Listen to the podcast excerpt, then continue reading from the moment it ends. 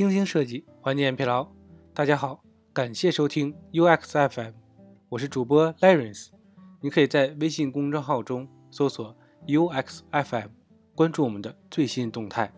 今天为大家分享一篇来自于子木先生的文章：如何建立产品设计中的安全感？用户为什么会产生不安全感？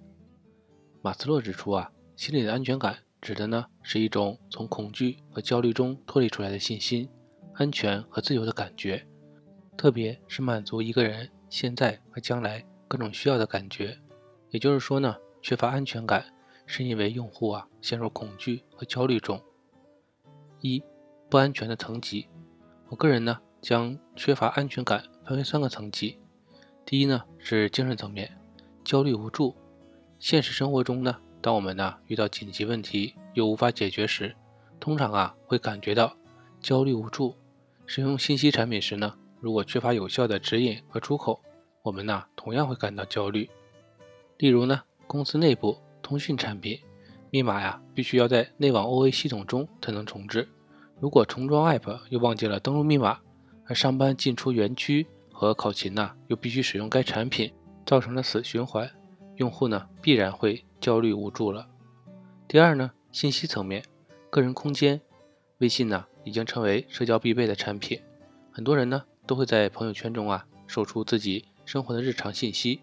但是啊，有些好友关系是临时的，并非生活中真实好友，用户呢并不希望将个人信息啊曝光给他们看，所以呢，微信呢增加了好友关系分级的功能，增加用户的安全感。同样，浏览记录。购买记录、搜索记录等都属于用户啊个人行为的数据，需要赋予用户删除权限，防止隐私信息泄露。第三呢是物理层面，生命财产，手机号码、身份证、银行卡等都是非常重要的个人信息，这些信息泄露啊会给我们带来财产的损失，因此呢，产品在获取这些信息时啊需要征得用户的同意，同时呢也要为用户保存好隐私的信息。第二呢。是关于不安全感的原因：一、信息未知，恐惧和焦虑啊，更多的是因为对信息的未知，尤其呢是涉及金钱、健康场景下。当用户呢对信息不理解或者不熟悉时啊，就很难产生信任感，更不会有安全感。例如呢，用户啊对于长串的数字量级识别效率呢会降低。当进行大额转账时，为了防止出错呀，我们会反复确认数字，于是呢。很多支付工具啊，增加了汉字来展示金额的量级，帮助用户呢快速识别输入的量级，从而呢增加用户的安全感，提高操作效率。虽然电商平台呢带来了购物的便捷，但是啊，用户无法亲身感受到商品的质量，担心呢购买后发生扯皮和退货难等问题，于是呢就有了运费险和七天无理由退货等保障措施，消除用户的担忧。从而呢，提高用户购买的意愿。第二个呢是认知偏见，正如呢我们对美女总是抱有莫名的好感，我们对于不美观或者丑陋的事物啊，也存在认知的偏见。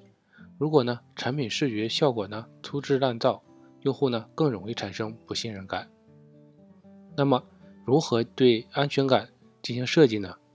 用户啊交互过程中大致可分为认知、行动、反馈三个阶段。在不同的阶段呢，需要给用户安全感。认知阶段要消除未知，一更熟悉的信息。人们在熟悉的环境中呢，会更有安全感。本质上啊，是因为对信息的了解和掌控。所以啊，对用户不熟悉或者不易理解的功能呢，需要进行一定的包装，便于用户理解。例如呢，支付宝股票中将大盘的涨跌通过天气的晴雨表来表现，让用户呢。轻松理解大盘的状态。淘宝搜索列表中呢，专门将用户啊曾经买过的店展示出来，可以唤起用户购物的记忆，增强用户啊对商品的信心。第二个呢，就是更真实的信息。高德地图啊，利用 AR 技术，直接将导航和实景啊相结合，用户啊看到的不再是系统处理过的地图，而是真实环境直观的体验，从而呢更好的提升用户使用过程中的安全感。第三个呢是更充分的信息，让用户呢获得更多的信息啊，可以增强用户的掌控感，从而呢建立用户的安全感。高德地图导航啊，在可选择的条件下，默认提供三条可选的路线。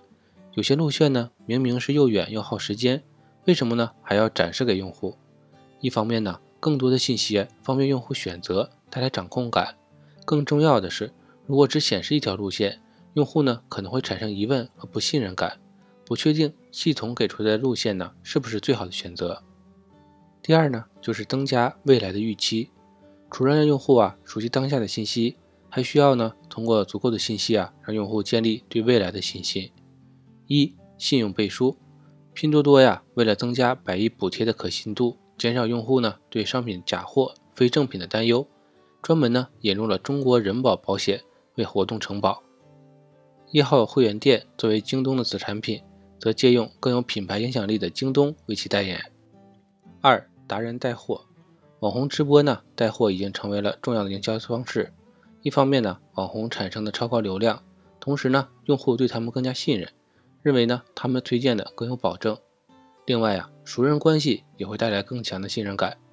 所以啊，拼多多建立了拼小圈，淘宝啊建立了淘友圈，通过好友关系相互影响，带给用户啊更强的购买信心。三、承诺保障。正如上文所说呀，七天无理由退货。假一赔四逐步呢成为了电商的标配，而为了减少用户对付费会员能否省回会费的担忧啊，电商平台呢增加了不回本退差价的玩法。除此之外呢，双十一等大促活动呢，电商平台啊还会着重强调价保、全年最低价等信息，消除用户的后顾之忧。第三呢，就是视觉带来的情感，一产品 IP 形象。IP 形象呢，实际上啊是产品拟物化的表现，可以增加亲和力，拉近用户和产品之间的距离。例如呢，天猫猫头设计已经成为了一种符号和载体，在双十一期间呢，既传递了商品的品牌，又让平台呢更加深入人心。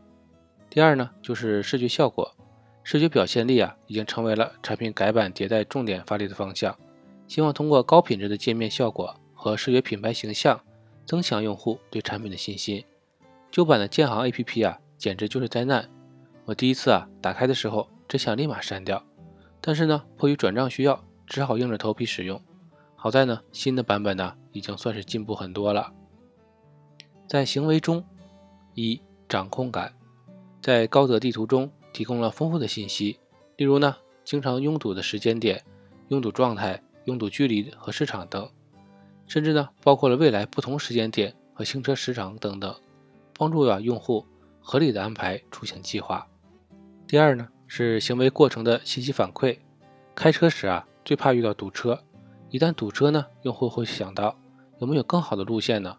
高德地图啊除了提醒拥堵信息之外，还附加了虽然前方拥堵，但您依然是在最优路线上的话术，让用户啊安心驾驶，不需要二次确认路线。此外，防错、容错等基础设计原则呀，都可以帮助用户。建立很好的安全感。